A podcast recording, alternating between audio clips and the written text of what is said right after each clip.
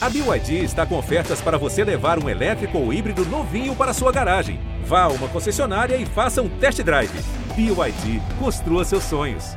Olá, ouvintes do GE, eu sou Rodrigo Capello e este é o Dinheiro em Jogo. O Palmeiras implementou um sistema de reconhecimento facial no Allianz Parque, em substituição ao ingresso. Qual é a intenção do clube? Quais são as possibilidades de negócios abertas daqui diante? E quais são as implicações culturais, sociais, jurídicas, alguns dos nossos assuntos de hoje?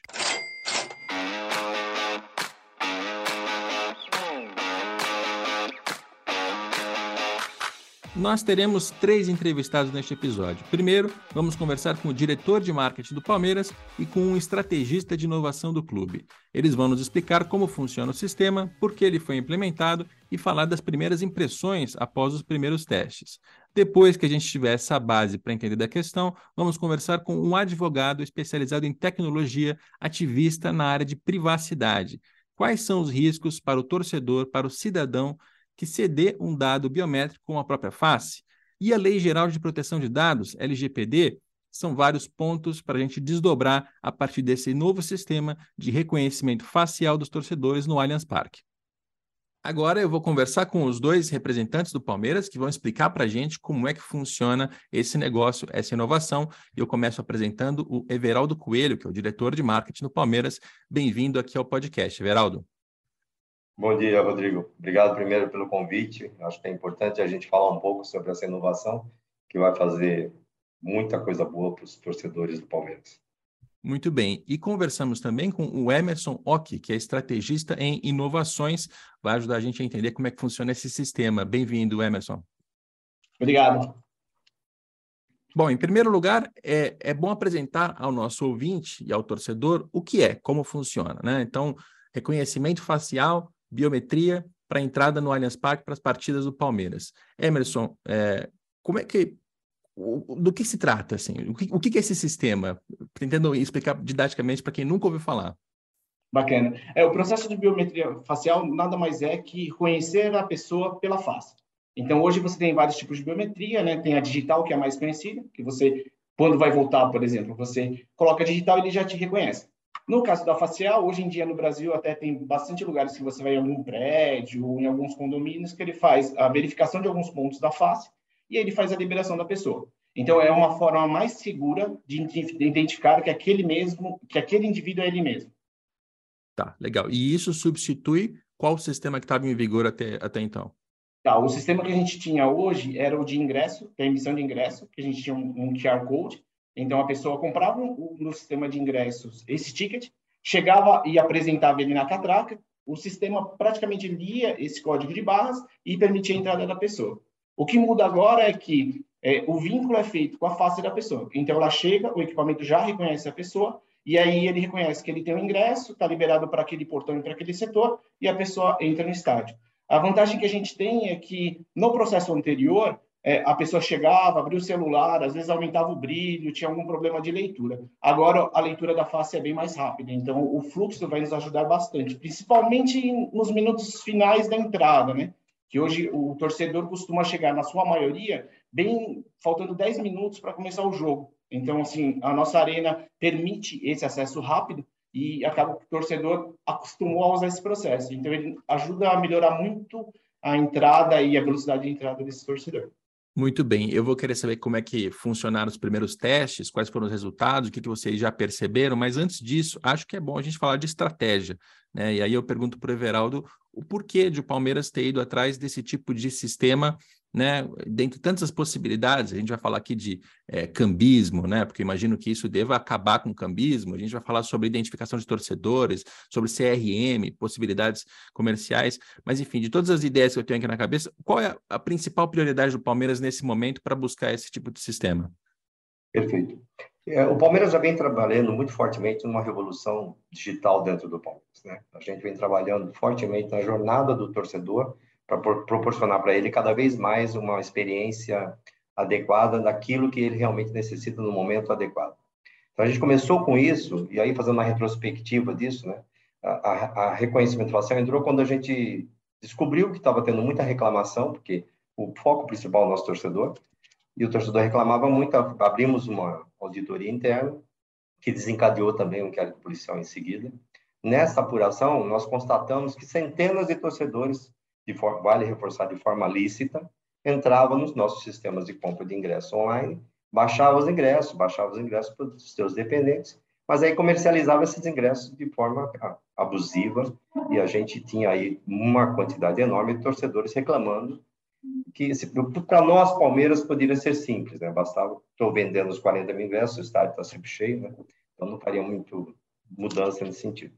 Mas olhando para o foco do torcedor, que é o nosso principal valor, a gente fez a apuração e aí resolveu buscar essa tecnologia para isso. O reconhecimento facial hoje já é implementado, como o Rock falou, em diversas empresas, diversos condomínios, em algumas arenas no Brasil espalhados, mas em experiências pontuais, em alguns lugares específicos, mas não arena como um todo.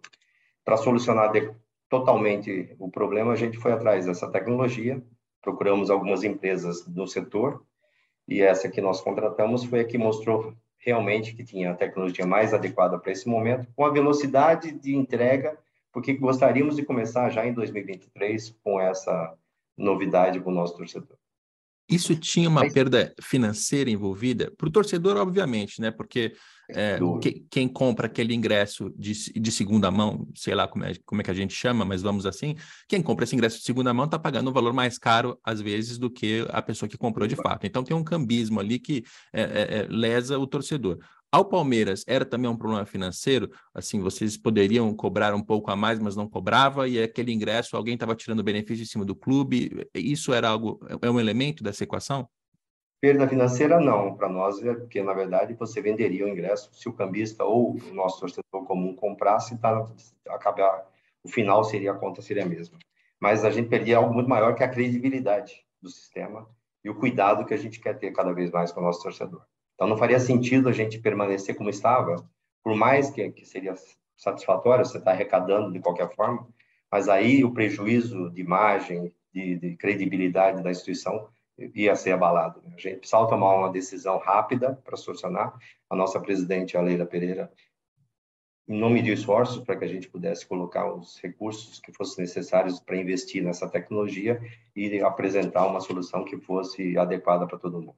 A gente, a gente fala sobre como vocês montaram essa, esse negócio com o, o parceiro num instante, mas só para a gente ainda ficar nessa linha, é, o, o, Palmeiras tinha problemas de entrada de pessoas que não tinham comprado ingresso. Isso ainda existia de alguma maneira? Porque, assim, quando a gente vê né, nos últimos anos, falando com as pessoas do futebol, tem problema de a, autoridade que tem ali o ingresso, essa autoridade, ela própria passa para alguém que revende, ou então é um ingresso de torcida organizada, ou então é um ingresso de, de um sócio que comprou e revendeu, e, e às vezes quem está entrando não se sabia quem era, enfim, é, sempre foi meio bagunçada a, a entrada de torcedores e pessoas em estádio. Quando vocês colocam um sistema desse de reconhecimento facial, acabou a brincadeira, né? Porque quem entrar vai ser exatamente aquela pessoa, não tem como escapar disso. É, vocês ainda tinham no Allianz Parque algum tipo de problema de, olha, é, ingressos que estavam sendo, se eu digo desviados, parece que é uma coisa de corrupção, e, mas enfim, vocês tinham ainda o problema de ter pessoas no estádio que vocês não sabiam quem era, como é que conseguiram aqueles ingressos, etc? Eu, eu, não, eu não sei como é está funcionando os clubes hoje, mas essa história que você conta, a gente lembra lá do passado. Acho que o Palmeiras já avançou muito no modelo de gestão nosso, acho que ele vem acompanhando isso de perto. Então, acho que 10 anos para cá a gente pode olhar que o Palmeiras vem numa outra toada em termos de, de, gestão estratégica em todos os sentidos. Então, não vejo, não tínhamos nenhum problema nesse sentido de, de desvio, de deslocamento, a não ser esse de compra no sistema. O sistema ele é todo controlado, então a gente já não tinha mais essa experiência do passado que você colocou. Mas, de qualquer forma, nós tínhamos o torcedor sofrendo com, com ação de cambistas e que isso não faria sentido para nós. Né? Legal. Acho e que como... isso é um problema geral, né? O cambismo é um problema institucional. Você pode ir qualquer que seja o evento, não só no futebol, mas shows. De, de, shows, de qualquer evento que, que atraia público, é um, é um mal, mas nós estamos resolvendo através do reconhecimento facial. Espero que sejamos o primeiro, mas que os outros acompanhem para que realmente solucione de vez. E o torcedor possa ter acesso com calma, entrar no sistema, comprar e aí seguir em frente. É isso. Este não é um problema só do futebol, né? A indústria do entretenimento tem muito, inclusive em shows, e não é um problema só do Brasil. Embora eu ache que no Brasil é a frequência, quando a gente vai a um evento, a frequência de pessoas na porta ali falando compra ingresso, vem no ingresso, compra ingresso, vem no ingresso, é maior no Brasil do que fora, mas tem fora também. Então é, é um problema maior que, que vocês estão encaminhando para uma solução. E como é que foi feita essa, essa. E aí a gente fala da confecção do negócio, né? Ainda um pouco antes de, de conversar com o Emerson sobre a, a, os primeiros testes, mas como é que vocês montaram esse contrato? Tem um fornecedor, ele, ele, vocês pagam pelo serviço e ponto final, ou é algum tipo de parceria, de patrocínio, não sei. Tem, tem, é um, é um quase que um mix, né, na verdade. Né? Nós podemos conseguir patrocinadores, porque a, a própria, é, o equipamento que fica lá à disposição, eu posso, já virou uma propriedade de marketing minha, então ela já serve para isso. Eu pago para ele, os equipamentos foram adquiridos pelo Palmeiras, tem licença de software que a gente paga para eles, né? E por acesso. A gente tem um fizinho de, de, de por acesso de, de cada torcedor para o evento. Mas eu acho que o, isso aí a gente não olha como custo, a gente olha como investimento, ao, suportado claramente por uma questão de credibilidade, como falei, essas questões todas, mas que com a propriedade de marketing dá para a gente cobrir esses custos e ser uma, uma experiência cada vez melhor para o torcedor. Entendeu? Legal. Emerson, como é que foram as primeiras experiências? Eu leio aqui no site do Palmeiras que do primeiro teste que vocês fizeram, só 2% das pessoas não tiveram reconhecimento do rosto é, funcionando na hora de entrar no estádio. Né? O que me parece ótimo para quem está começando com o sistema, né? 2% é muito pouco, embora seja para aqueles 2% seja um, um, um, incômodo, um desconforto não conseguir entrar de, de cara, mas enfim, é, é, um resultado que me parece positivo. É, internamente, o que, que vocês sentiram em relação a essas primeiras experiências? É, o objetivo desse jogo treino foi justamente isso: simular uma partida e avisar o nosso torcedor que era um jogo teste mesmo, para a gente verificar. Então, é verificar as pessoas que vinham com crianças, verificar as pessoas que faziam resgate de última hora. Então, a gente fez uma série de verificações no sistema para ver se, de ponta a ponta, ele estava de acordo com o que a gente tinha planejado, com os testes unitários que a gente tinha feito. Então, isso ocorreu com sucesso o que para a gente foi bem interessante, que a gente coletou também, né, a informação do próprio torcedor entrando, né, a velocidade com que ele entra ficou muito maior. E principalmente a gente conseguiu medir esse último momento que as pessoas chegam com um volume maior, a velocidade e o ganho que a gente tem com essa entrada mais rápida. E só agregando também ao, ao, que o Everaldo falou, ele acabou virando um ativo de marketing também, porque como a pessoa se identifica olhando para o equipamento, você consegue é, utilizar um banner, fazer uma comunicação direta com ele lá. Outra tecnologia que a gente está utilizando, que através disso, por exemplo, eu consigo me comunicar com você. Então, sei que exatamente você entrou. No passado, como era o ingresso, o que, que acontecia? Às vezes você emprestava para sua esposa e eu te mandava, sei lá, é, algum benefício de uma camiseta masculina que de repente não era a pessoa que estava entrando. Então, assim, os testes foram bons, bem interessantes para a gente. A gente testou até o nosso sistema de contingência a gente ficou, né, a gente ficou até meio chateado no começo, entre aspas, né, que a gente não conseguia testar o sistema de contingência, porque a entrada realmente foi num volume muito bom e muito acima do que a gente esperava. E agora é dar os próximos passos, implementar nos outros, nos outros portões para a gente operar em jogo. Posso, posso complementar, Rodrigo? Lógico. Também é eu tive lá na frente das catracas acompanhando esse primeiro teste. O que a gente via normalmente é que a pessoa entendia alguns desses casos que traziam crianças de colo e não tinham feito a face da criança. Então, aí seria um problema que ela não tinha para acessar. O pai tinha, mas ele não tinha. Então, a gente ajustou ali nesse sentido. Outros, eu não sei se você acompanhou já, nós temos um tutorial, que é um, um, um vídeo muito bem explicado, mas que você abre e a primeira coisa que você tem que fazer é coletar sua face. E algumas pessoas entendiam que só pela coleta da face ele já estava com o ingresso e que ele não tinha que baixar o ingresso para saber qual a cadeira, qual a fila que ele estaria. Então, é, algumas coisas de entendimento, que acho que é bom reforçar aqui, já que estamos no podcast sobre o assunto, é que existe um caminho para isso. É, primeiro, ele entra no sistema do, de ingressos palmeiras.com.br, na hora que ele acessar. Se ele não tiver ainda a face, eu falo que se ele não tiver, porque se ele cadastrou uma vez, não precisa cadastrar mais. Então, o processo vai ficar igual ao anterior. Cadastrou a face, já está no, no, banco de dados, acabou o problema. Mas se ele não tem, cadastra, vai, vai cadastrar a face dele, a partir daí ele vai fazer a compra do ingresso da mesma forma que ele sempre fez. Ele vai lá, acessa o ingresso. A única diferença e vantagem para ele é que ele não precisa levar mais nada. Ele chegou lá, em vez do QR Code, vai ser ele, porque é uma face, um CPF. Então, não tem como. Então, todo mundo que for entrar, obrigatoriamente, tem que ter sua face reconhecida. E é uma questão cultural também, né? Porque, assim, as pessoas estão acostumadas a entrar no estádio décadas, né? Pessoas de várias idades diferentes, inclusive, porque eu imagino que, para mim, com 33 anos, seja mais fácil de entrar num estádio com uma nova tecnologia do que para o meu pai com 63, né? E vai ser ainda mais fácil pro, quando, quando eu tiver um filho. Como é que vocês estão lidando com essa, com essa reeducação do torcedor? É, de, você já explicou que teve o vídeo, está aproveitando aqui para falar é, de novo, mas é, é um processo que deve levar alguns meses, eu suponho, para conseguir acostumar as pessoas. Mas eu acho que tem uma questão que é assim, que universo de público frequenta a arena do Palmeiras? Então, nós temos alguns, por exemplo. Quando a gente pega sócios do clube, que nós somos quase 20 mil aproximadamente, nós devemos estar com 14 mil já cadastrados. Então, o mesmo cadastro que ele fez, o clube já vale para a Arena, então eles já estão cadastrados. Temos 80 mil sócios Avante. Quando esses 80 mil estiverem cadastrados, hoje nós estamos com um total de 40 mil aproximadamente. 40 mil e... Então, uma boa parte do público que frequenta o estádio, frequentar a nossa arena, ele já vai estar cadastrado. Então, não precisa fazer mais nada diferente do que ele sempre faz. E, e a, a nossa surpresa é que todo mundo que entrava, inclusive de torcidas uniformizadas, eles falaram, puxa, ficou muito mais fácil, muito mais ágil. Porque quando você põe um QR Code, você fica lá procurando aquela linha, né, para poder validar. A face é muito mais rápida. Então, esse público atingido, sócios torcedores, é, torcida que frequenta o estádio quase sempre, vão sobrar talvez aí 10, 15%, que é aquele torcedor que não é de São Paulo, que é de outro lugar, ou que não frequenta muito e que quer frequentar, por isso que a gente sugere que, independente dele comprar ingresso, entre no site ingresspalmeiras.com.br, se cadastre, crie se não tiver conta ainda, cadastre sua conta, ou se já tiver, entre, faça o seu reconhecimento facial e ponto. Pronto, ele já está cadastrado o resto da vida, desde que ele não precise, em algum momento no futuro, faça uma plástica, ou seja, uma criança, trocar a foto. Mas, em princípio, essa foto está válida por, por tempo que ele for frequentar a nossa arena. Pessoas de mais idade, é interessante como eles se surpreendem pela rapidez, porque para eles também a tecnologia de QR Code também é algo que complica um pouco. Quando você fala que você não precisa trazer mais nada, a gente só fala só, cuidado para você ter. E a gente manda um e-mail para ele quando ele se cadastra e compra o ingresso, para ele saber qual é a fileira, qual é o, a, sua, a sua cadeira tal. Às vezes ele pode carregar dentro do seu celular, nós temos uma parceria agora com a Google, através da carteira, ele pode também baixar lá e ter lá para poder acompanhar quando for entrar na arena.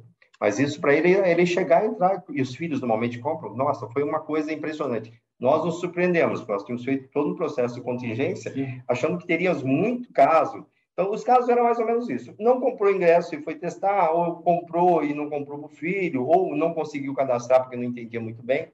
Como ele é muito autoexplicativo, porque o reconhecimento facial, acho que a maioria das pessoas já fez esse teste em alguma, ou num banco, ou em alguma outra atividade que pedia o reconhecimento. Então, não é algo novo que a pessoa nunca viu, que não sabe exatamente como acontece. Para nós é uma surpresa e espero que ela continue assim. A gente quer que o palmeirense se sinta cada vez mais fácil de entrar na arena, sem nenhum atropelo. E como o Ok falou, eu acho que é um ponto que você citou, a gente passa a ver a jornada inteira do nosso torcedor, sabendo, pela primeira vez, nós vamos saber realmente quem são aquelas pessoas que estão dentro da nossa arena. É, e, e, era exatamente nesse ponto que eu queria entrar agora. Era no que eu queria entrar agora, porque o Emerson, eu, eu vou perguntar sobre oportunidades de negócio que são abertas a partir desse sistema. O Emerson já citou uma coisa interessante, que é ter o, o, o olhar da pessoa voltado obrigatoriamente para um equipamento gera uma propriedade comercial. Pode ser que tenha ali um patrocinador, ou se não tiver um patrocinador específico, mesmo que seja apenas Avante, ou Crefisa, ou Fan, já é uma, uma atenção a mais para o patrocinador. Agora, além disso, a, a, gente sabe que o banco de dados é uma parte que é muito difícil de, de tratar.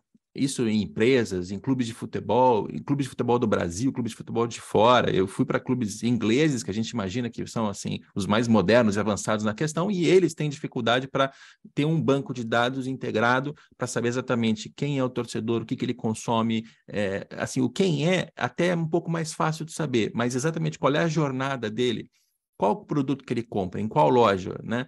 É, enfim, agora vocês têm a oportunidade única de saber exatamente quem é a pessoa que entra no jogo. E isso parece, parece pouco, mas é um avanço muito grande. Então, o que, que isso vai facilitar no trabalho de vocês e abrir de oportunidade em termos de CRM mesmo. De, olha, esse aqui é o torcedor palmeirense, esse é o Emerson, tem tal idade, ele vai aos jogos assim, assim, assado. Daí em diante, o que, é que dá para fazer? É, antes que ele, o, o, o vai falar um pouco da parceria, mas já é um processo que está acontecendo no Palmeiras, como eu te falei, da revolução digital. Né? A gente já vem criando um ecossistema onde todo ele está interligado. Hoje, se ele for na loja do Palmeiras, eu sei. Se ele for na escolinha de, futebol do Palmeiras, eu sei. Eu tenho todo o relacionamento dele. Nós temos uma base grande, acho que está próximo de 2 milhões de, de torcedores já cadastrados de forma muito consistente.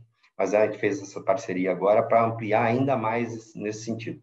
E o reconhecimento facial vem como a cereja do bolo, como você falou. Eu agora eu consigo, inclusive, descobrir na arena o que eu posso oferecer, seja através de post, seja através de, de e-mail, de, de, SMS, qualquer modo de eu me comunicar com ele. E eu vou saber o hábito de consumo dele também. Tudo respeitando a LGPD, tudo dentro dos, dos parâmetros legais disponíveis. Pode falar, Otto. Então, hoje a gente já tem é, na área de inovação esses projetos que a gente vem conduzindo é, desde o do ano passado. A gente já tem essa base centralizada, então, de todo mundo que compra no nosso e-commerce, se ele é Avante, os ingressos, é, as experiências Avante que ele participa. Então, a gente tem essa informação. E isso tudo cruzado com a, o horário que a pessoa entra, isso com certeza deu um improve bem interessante. A gente tem também uma diversidade de canais, então hoje é, o site de ingressos, o e-commerce, o próprio aplicativo que o Palmeiras tem, são canais que a gente distribui a, a informação do Palmeiras e esses tipos de benefícios que a gente tem. Então a gente já consegue ter toda a parte CRM lá. A gente acabou de fechar uma parceria no final do ano passado, porque a gente já queria dar um próximo passo é, nessa experiência do usuário, que é justamente assim, a gente estava numa primeira fase que era preparar o dado, ter tudo centralizado e já conseguia fazer os disparos em massa. Então a gente viu a necessidade com as parcerias que a gente estava fazendo, cada vez mais a gente precisava entender os perfis de torcedores que a gente tem e cada perfil a gente entendia que ele reagia de uma maneira. Então a gente tem aqueles que são pais que estão levando o filho na escolinha, que é o novo palmeirense você tem o pai de pet que a gente fala, né? Então tem o pai de pet que quer comprar coisas pet que é importante a gente saber essas informações agora. Por exemplo, teve uma ativação, inclusive, do Avante, que teve um filme que tinha a ver com pet e eles podiam levar um pet lá. Imagina se eu não tivesse essa informação no sistema, porque o Verão chega para mim e fala assim, ó, oh, eu preciso de 20 avantes com cachorros. Aí você fala assim, hum... Então, a gente tem que conhecer melhor o nosso torcedor e, através dessa nova parceria, a gente vai conseguir conhecer e automatizar e tornar cada vez mais essa experiência individualizada. Então, a gente vai conseguir saber cada perfil e como ativá-los, porque a gente tem o palmeirense que, de repente, não está em São Paulo, a gente tem o palmeirense que vem só no jogo, tem aquele que compra todas as camisas e assiste na TV, e então a gente consegue setar esse tipo de perfil e a gente transforma esse CRM em algo é, muito mais forte. E o que é interessante nessa gestão que nós estamos é que essa parte de inovação a gente passou muito a trabalhar com parceiros já de mercado que são fortes para isso. Então, por exemplo, a parte de gestão a gente tem. Pode falar o nome. Pode falar o nome, né, Rodrigo? Pode, claro. Fica à vontade para falar nomes de marcas aqui. Tá. Não tem como falar negócio sem citar. Agora a gente está trabalhando com a Salesforce para toda a parte de lançamentos. Então, tudo que a gente vai lançar dentro do Palmeiras para a área de marketing vai ter uma ferramenta que vai buscar os perfis e a gente vai fazer esse disparo. Então, por exemplo, ano passado a gente teve uma camisa exclusiva para a Avante. Então a gente consegue saber quem comprou a camisa exclusiva da Avante, se o cara compra todos, todas as vezes camisa, e de acordo com a inteligência artificial que a gente vai aplicar, eu tenho padrões. Então eu tenho assim, essa pessoa que compra todas as camisas, geralmente ele compra também uma, sei lá, um kit de churrasco.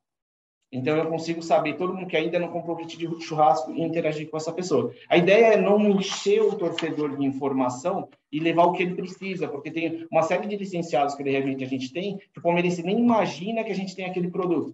Então a ideia é que a comunicação digital seja muito mais aproveitada e que seja um dos nossos motivadores desse ano. Só complementar, Rodrigo, tem uma questão assim, nós temos hoje 23 patrocinadores e seis ainda em andamento agora para a gente fechar. Então, quando a gente olha para 29 patrocinadores, fora aí 20 foram ativações que a gente fez pontuais com eles, eu consigo trazer novas ativações e novos patrocinadores para isso quando eu tenho, como você falou, quando você tem isso muito mais estruturado e cada vez mais a exposição de marca está se esgotando, você procura no canal digital um perfil de cliente e o perfil de, de patrocinador que queira ter acesso a ele. Né? Então, isso abre uma grande porta para a gente trazer ainda mais. Então, você olha e fala, mas quais são os patrocinadores do Palmeiras? São aqueles dois, três que estão lá na exposição. Não. Hoje já são quase 30 patrocinadores que estão aí espalhados em diversas frentes conosco, entendeu? Você sabe que é uma circunstância curiosa que é, é rara no futebol brasileiro. Eu me lembro de, em 2010, 2012, por ali ainda, falando com o pessoal do marketing do Fluminense na época, eles diziam que como a camisa já estava ocupada pela Unimed e não tinha outra eh, propriedade comercial para vender na camisa, o trabalho do marketing não era captar patrocinador para a camisa, como, como faziam todos os outros clubes naquele momento. E vocês estão mais ou menos na mesma situação hoje, né? Porque se a camisa e o uniforme já estão ocupados pela Crefisa e pela FAM, que pagam muito bem por isso, meio que vocês conseguem direcionar os esforços para outro tipo de propriedade, outro tipo de, de, de, de, de negócio.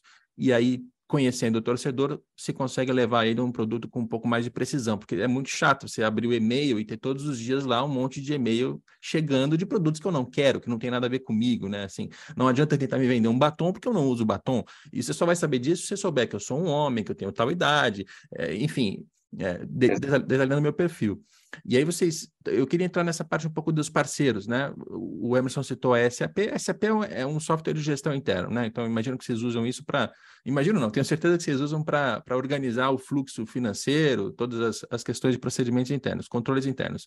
Salesforce, o, o que, que ela agrega em relação ao que o Palmeiras tinha antes, que vocês passam a fazer de diferente de agora em diante? Então, o que a gente tem diferente é que a gente vai trabalhar todo o 360 desse torcedor. Então, toda a parte de atendimento avante, toda a parte de venda, o CRM e esses disparos, a gente tem uma única ferramenta. O que acontecia no nosso passado é que a gente tinha muitas soluções ilhadas. Então, por exemplo, eu tinha um software que disparava umas ações de avante, outro que era uma agência que a gente tinha terceira que fazia outros disparos. Só que essa informação que tá fora, estava fora do Palmeiras, você não sabia o que acontecia com ela. Você tinha um relatório final que falava assim, ah, tantas pessoas leram, mas assim, como é que eu redisparo? Como é que eu sei que, por exemplo, ah, o nosso, a TV Palmeiras, por exemplo, ela lançou lá, sei lá, saiu o nascimento do filho do Everton, beleza? Então você fala assim, ah, beleza, as pessoas que viram aquilo estão impactadas por bebês. Então, assim, a gente tem uma linha que a gente pode indicar. Essa informação de volta, essa retroalimentação, a gente nunca teve interna. Então, o objetivo foi trazer, além do cadastro, o que interessava para as pessoas. Então, isso ajudou a gente criar essa visão 360. Então, hoje a gente consegue é, saber, por exemplo, que o Rodrigo Capello vem no estádio, que horas que ele chega, que ele compra camisa todo ano, que ele gosta de participar de experiências, inclusive a experiência com os filhos. Então, a gente consegue é, ter essa assertividade bem mais acurada e a gente perde essas ilhas. Né? É, a régua e a jornada vai ficar muito mais visível para nós. Né? Isso facilita muito. Eu tenho uma preocupação muito com a última linha do balanço, o que, que isso gera para nós. Então, o objetivo sempre é assim, o que, que eu posso trair de novos patrocinadores, novos parceiros, olhando para esse perfil de, de, de, de, público que eu tenho lá. Eu tenho como estratificá-los de todas as formas para saber exatamente onde eu tenho que ir, em que momento eu tenho que ir com ele. Então, eu quero ver quanto eu consigo gerar de, de retorno, tanto para o torcedor em termos de satisfação por ter sido reconhecido, como para o Palmeiras em termos de resultado financeiro. Legal. Olhar para a última linha do balanço é mais ou menos o que eu faço aqui também. E aí, gente, e aí a gente fala sempre de, de receita e de custo, né? E, e, aí eu tenho a impressão, pelo que vocês estão me dizendo, que vocês estão passando por um processo de é, trazer funções estratégicas para dentro do Palmeiras, né? Acho que in-house, que se chama, quando você faz uma, uma, um trabalho desse tipo internamente e não contando com o trabalho de um terceirizado. O que me parece, em termos de, de estratégia, perfeito, porque é difícil você montar uma estratégia se você não tem todos os dados possíveis em relação àquele negócio, se eles estão espalhados entre contratos de terceirizados. Agora, isso envolve também um custo. Né? É, vocês estão assumindo alguma coisa que alguém fazia fora do Palmeiras, agora tem um custo dentro do, do, do clube. Então, eu queria entrar nesse assunto da, da de trazer as coisas para dentro. Primeiro, a minha impressão está correta? Vocês estão fazendo esse movimento? É, tem parte que sim, tem o parte que é, é inteligência efetiva, o que realmente precisa estar sobre a nossa gestão, está sendo trazido. E aí a gente considera investimento, a gente não considera custo. Então, eu tenho defendido com a presidente o seguinte: eu preciso estar mais presente na vida do torcedor. Ele é o grande valor que nós temos. Então, como é que eu faço com que ele se sinta cada vez mais satisfeito e engajado com a nossa marca? Eu preciso atingir todos os 20 milhões de torcedores. Eu não posso atingir apenas aqueles torcedores que hoje fazem algum relacionamento comigo. Então, tem uma massa de torcedores que não tem. Vou dar um, quebrar alguma coisa aqui. Segunda-feira a gente lança um novo produto, não sei se está sabendo, um novo produto digital, que vem para atrair esse público, não só aí também de palmeirenses, mas eu quero também atrair os simpatizantes, que são os torcedores que não torcem para ninguém, para causas específicas. Então, esse produto vem para contribuir nesse sentido casado com outro que é o nosso programa institucional Futuro Mais Verde, porque acho que os clubes precisam começar a olhar para o futuro, olhar para a sociedade e entregar algo a mais do que simplesmente o futebol.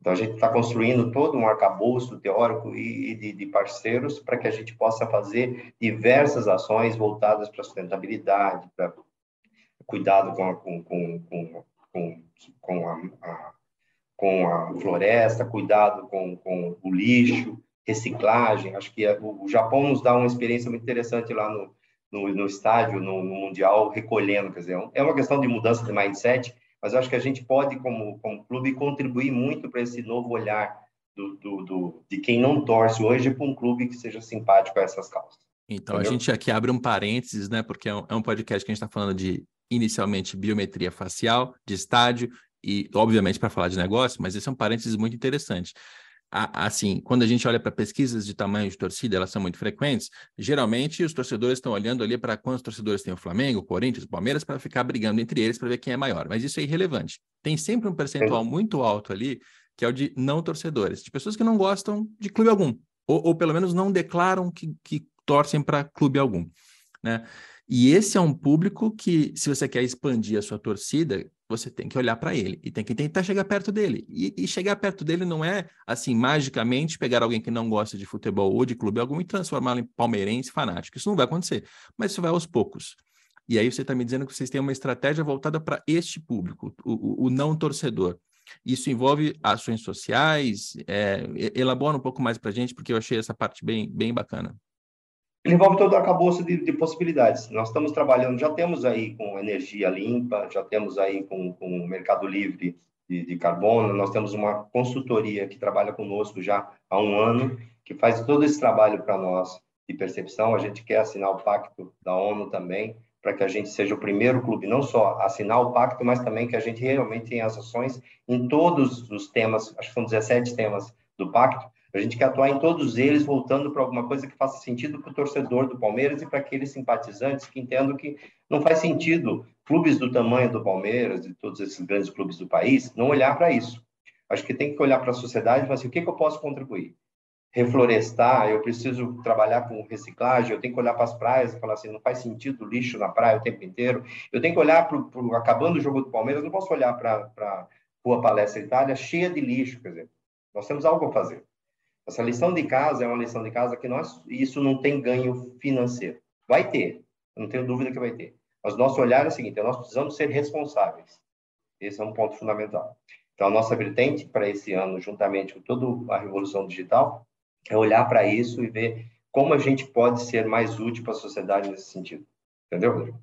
É perfeito, é perfeito. É muito, muito importante. E pode não ter ganho financeiro direto naquela, imediatamente, né, naquela hora, mas tem um ganho de marca. E, e, eventualmente, se, se acontecer de alguém que não gosta de futebol ou que não gostava do Palmeiras se aproximar do clube por isso, é, até o ganho financeiro pode chegar. Mas a gente tem coisas exemplos, maiores. Por exemplo. Em termos de energia limpa, o ano passado acho que nós conseguimos reduzir mais de um milhão de reais. Então tem um ganho financeiro. Mas ele, para nós, ele entra em segundo plano.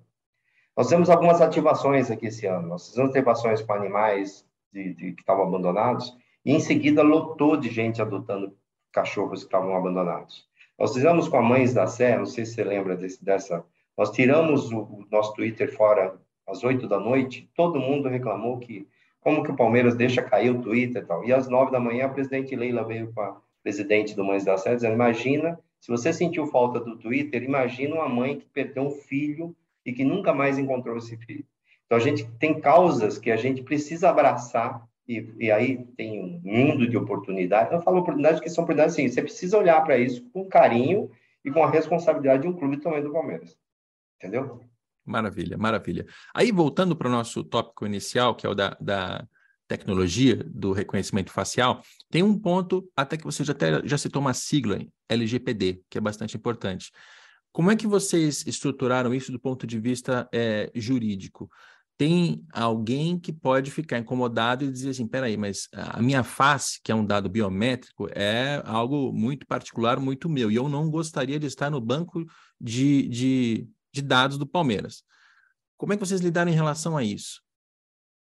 É, todo o torcedor, em todos os nossos meios digitais, ela tem, a pessoa pode se descadastrar e pedir para realmente não ser identificada por lá. É claro que isso pode ter o impacto de ele perder o acesso a algumas experiências, inclusive e vir aos jogos. Então, assim, é o que a gente deixa bem claro, existe a possibilidade, então a pessoa pode não, não querer fazer isso, mas aí, infelizmente, algumas experiências eles vão acabar não participando. Mas a gente deixa claro que respeita todos os processos da Lei Geral de Proteção de Dados, porque assim, eu não posso usar de forma inadequada e que ele não permita usar. A gente quer que, por isso que ele, ele autoriza a, a utilização dele. Não é igual em alguns lugares que os caras ficam te filmando lá de longe. Você, você vai lá e coloca sua. Por isso que a, a experiência é individual. Ele tem que cadastrar a sua face.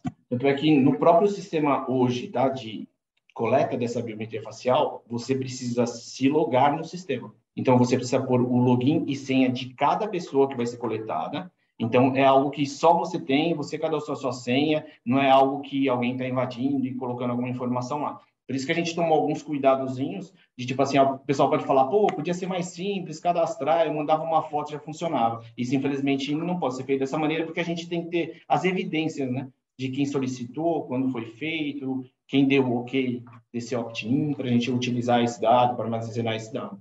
Então a gente teve todo essa esse cuidado.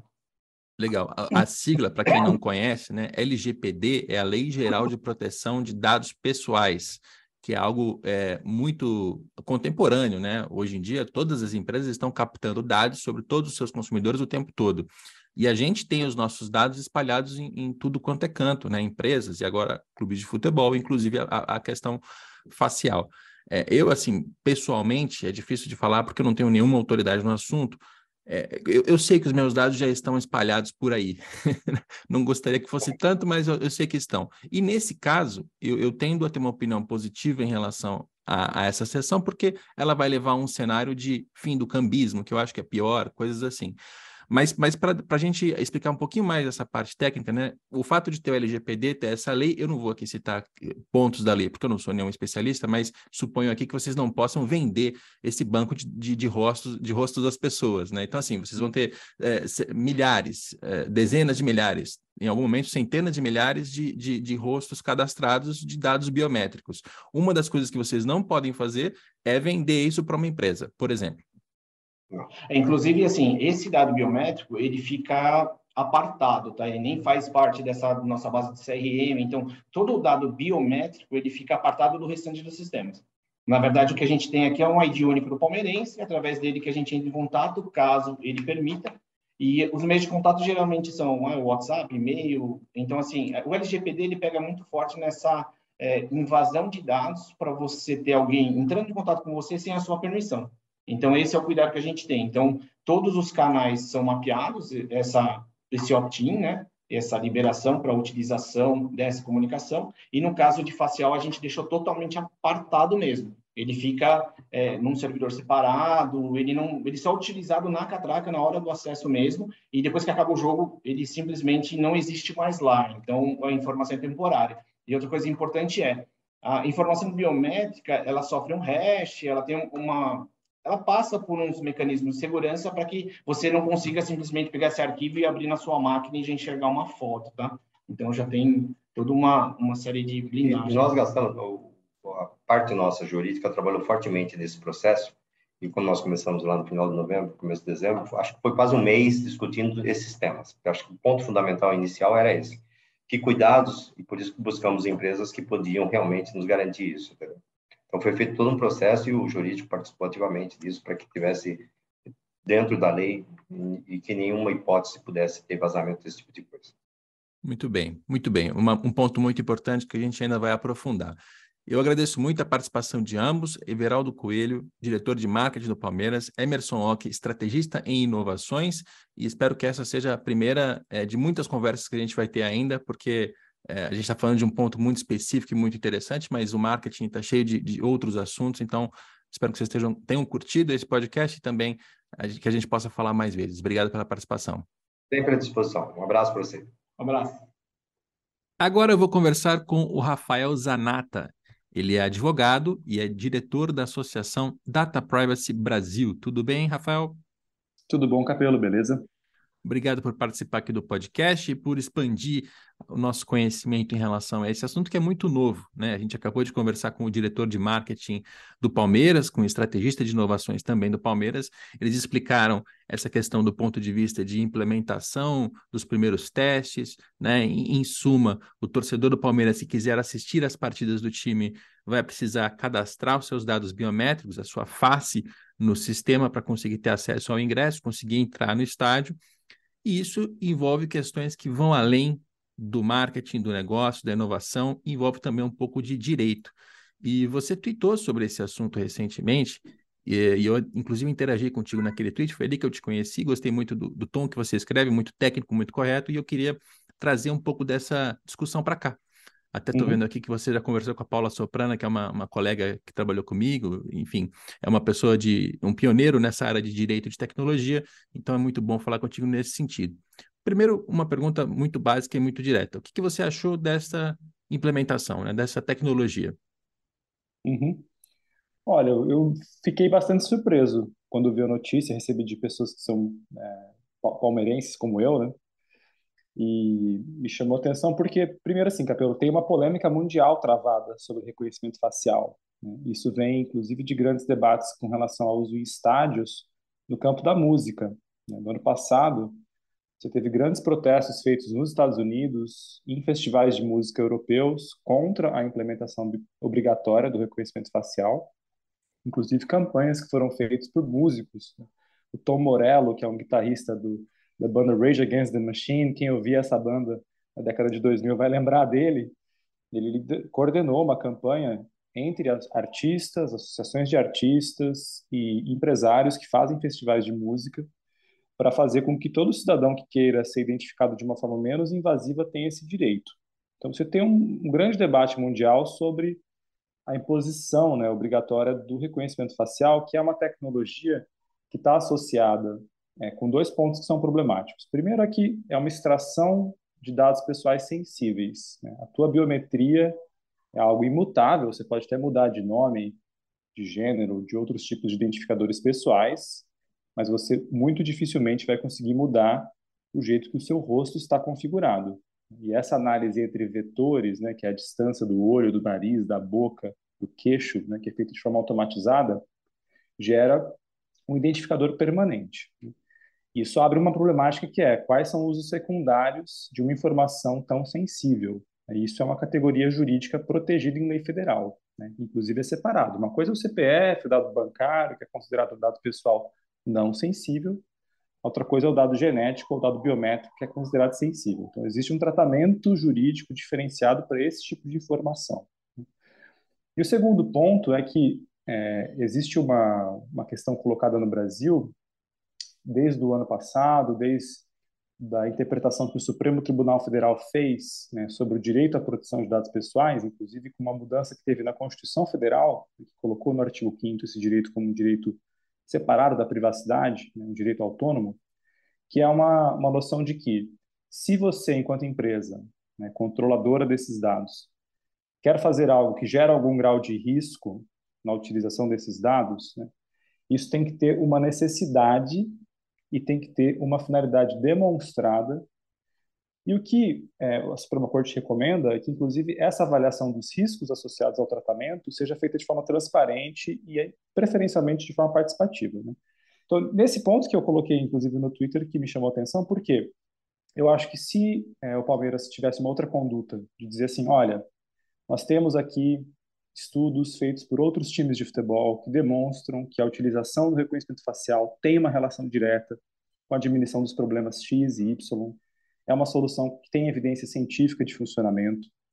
Vamos convocar uma assembleia, vamos apresentar esses dados para os membros, para todo mundo que faz parte. A gente vai expor que esse grau de risco é mínimo, que isso pode ser contornado, que isso é necessário se fosse todo esse processo para poder fazer a implementação, eu até estaria de acordo.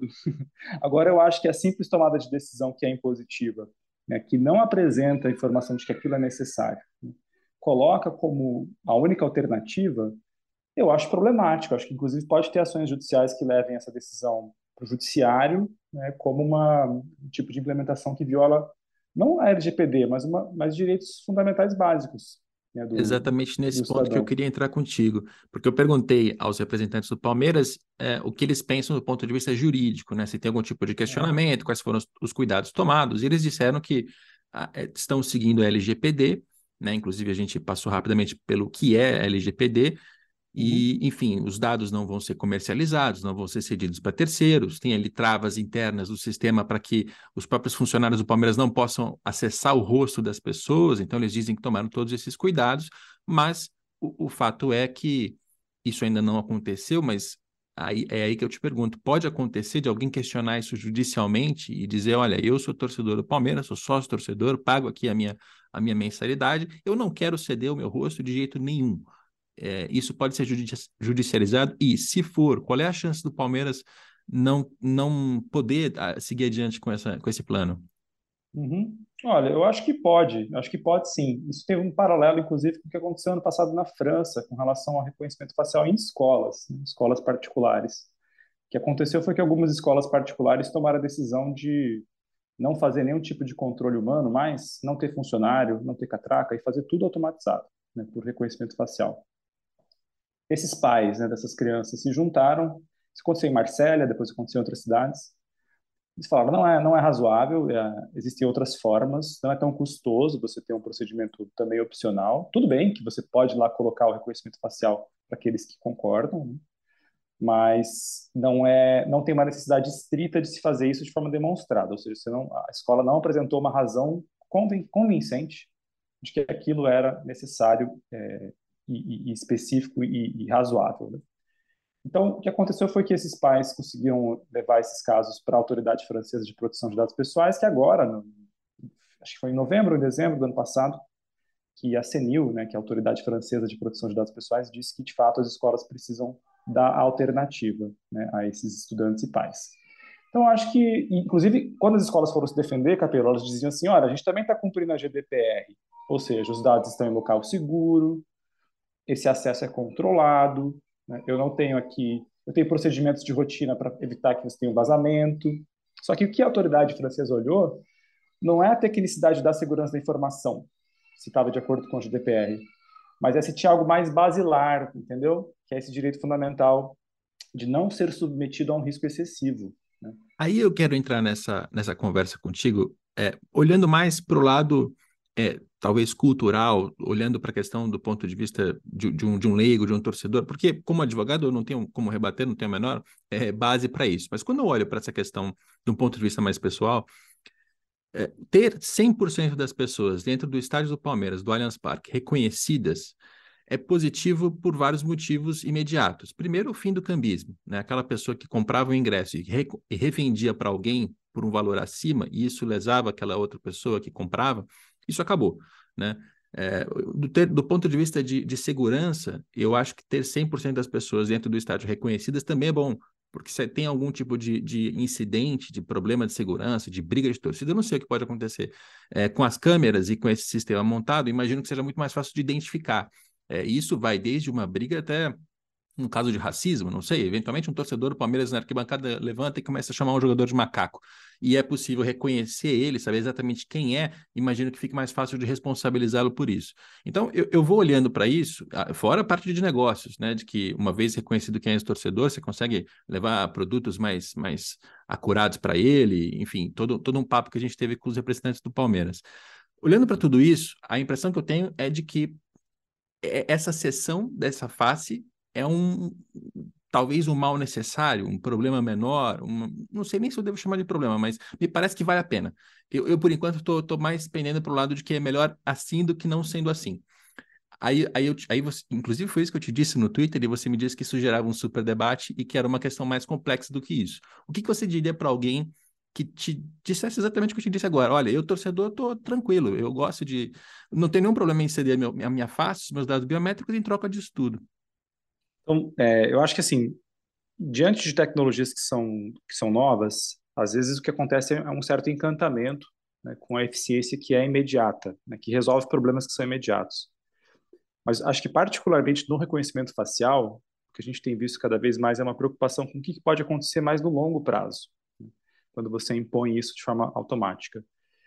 Então, você pode ter, por exemplo, coisas que são um pouco perturbadoras, né? Quando você vai assimilando gradualmente o reconhecimento facial, você pode ter processos futuros em que, por exemplo, o Palmeiras é forçado por uma autoridade fiscal a passar informações específicas de quem está frequentando o jogo para fazer um cruzamento específico de renda, sabe?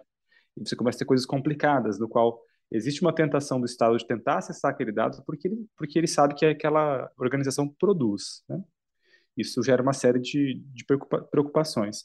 Você pode ter também questões específicas que é essa tentação de querer monetizar o tempo todo, não só ao documento de autenticação, né, que seria o reconhecimento facial para quem está entrando, né, mas, por exemplo, começar a construir é, perfis de publicidade direcionada a partir da identificação da emoção da pessoa durante o jogo o tempo todo, né, que é o que nos Estados Unidos tem causado grande debate, né, que é você não só fazer a autenticação de entrada, mas querer fazer inferência sobre o comportamento das pessoas, se elas estão rindo, etc. Inclusive, teve um caso extremo, uma grande polêmica lançada há uns cinco anos atrás, que era uma proposta de que, se você fosse ao cinema, né, assistir um filme de comédia, e você desse, sei lá, mais que 20 risadas no filme, e se mostrasse muito feliz, você pagaria mais, porque você se divertiu. Isso é um absurdo, né, porque começa a gerar esse tipo de tentação que é, ó, a tecnologia permite fazer outras coisas, é o que a gente chama de função assustadora, né? Function creep, nesses estudos sobre privacidade.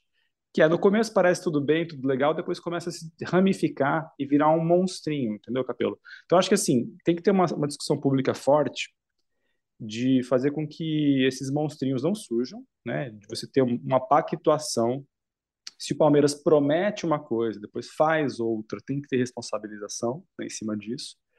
E acho que tem que ter uma discussão sobre é, por que, que isso enfrenta certos problemas específicos e, e, a utilização ser para isso. Né? Por isso que a LGPD fala de princípio de finalidade e necessidade, né? que é você gerar um tipo de risco em potencial, mas tentar contê-lo né, com essa pactuação de que aquilo é necessário.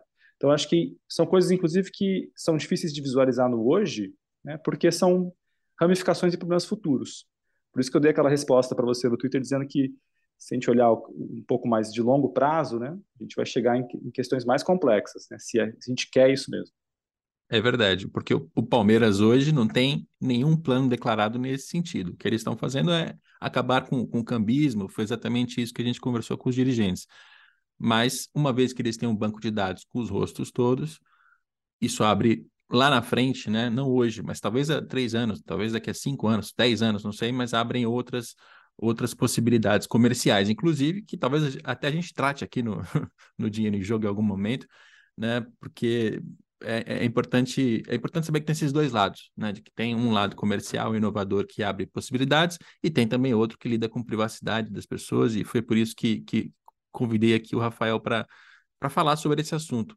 E aí, teve, teve até mais um ponto da sua fala, inclusive no Twitter ali, foi um, um, diálogo muito breve, mas que eu achei muito legal. Você disse que tem outras maneiras menos agressivas de coletar é, esses mesmos dados, ou então de, de é, garantir a mesma funcionalidade, né? A ideia do Palmeiras é facilitar a entrada ao jogo, então que seja uma entrada mais rápida e ao mesmo tempo identificar quem é esse torcedor. Daria para fazer isso de outra maneira que não com o rosto da pessoa?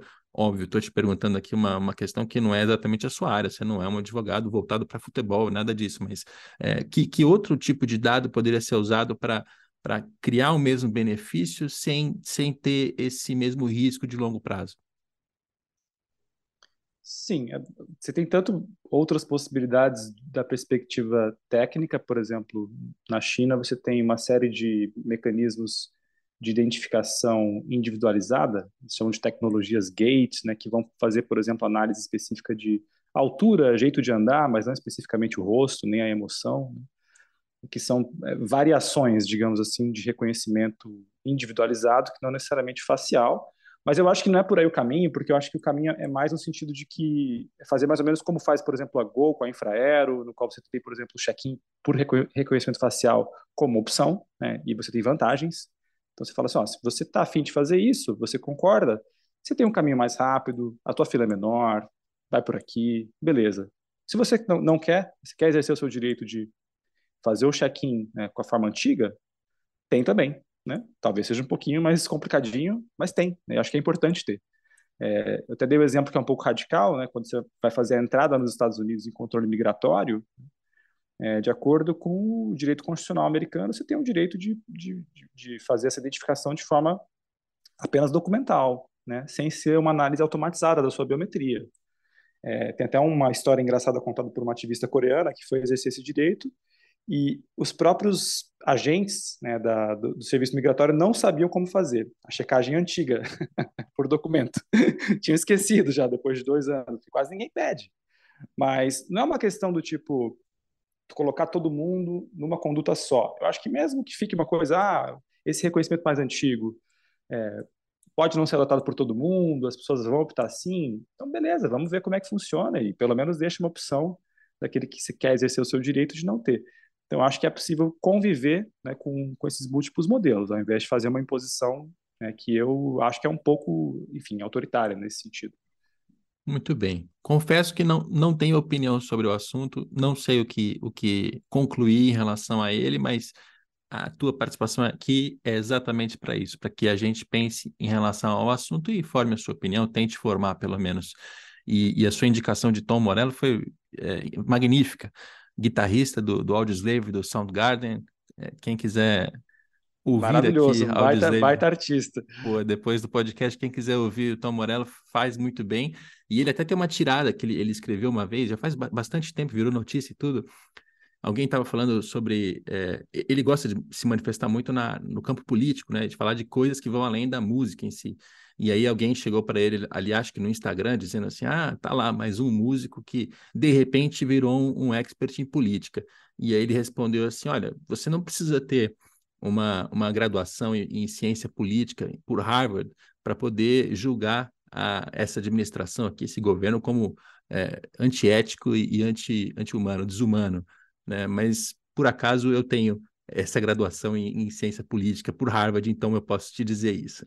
então, o cara que ele é, ele é engajado e, e, e enfim, e, e, nesse caso também, como lembrou o Rafael Zanata, também atua para que as pessoas possam ter o direito de ir num show de música sem ter que ceder esses dados biométricos. E essa é uma discussão que a gente levanta aqui rapidamente, que vai, vai ser levantada mais vezes daqui em diante. Acho até que nesse caso do Palmeiras, por ser pioneiro e estar tá na frente, exigindo que todo mundo tenha essa identificação, talvez isso, isso aconteça. E se acontecer, você já ouviu aqui um pouquinho dessa, dessa introdução ao assunto por aqui. Rafael Zanata, obrigado pela sua participação aqui no podcast. Eu que agradeço, foi um prazer enorme e obrigado pela oportunidade de a gente pensar junto. E assim a gente encerra o episódio de hoje. Eu espero que, mesmo sem ter opiniões definitivas sobre o assunto, pelo menos é assim que eu me sinto, a gente tenha conseguido avançar um pouco no entendimento e nas reflexões que surgem a partir dessa nova tecnologia. Este podcast tem a coordenação do André Amaral e do Rafael Barros, e a gente volta na próxima segunda-feira com mais um Dinheiro em Jogo.